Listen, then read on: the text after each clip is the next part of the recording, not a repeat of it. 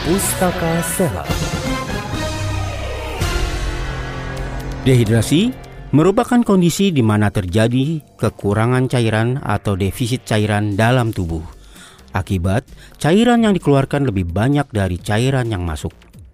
Kekurangan cairan dalam tubuh akan mengganggu metabolisme dan keseimbangan tubuh secara keseluruhan. Oleh karena itu, kekurangan cairan dalam tubuh tidak boleh disepelekan. Dehidrasi ringan dapat diatasi dengan lebih banyak minum.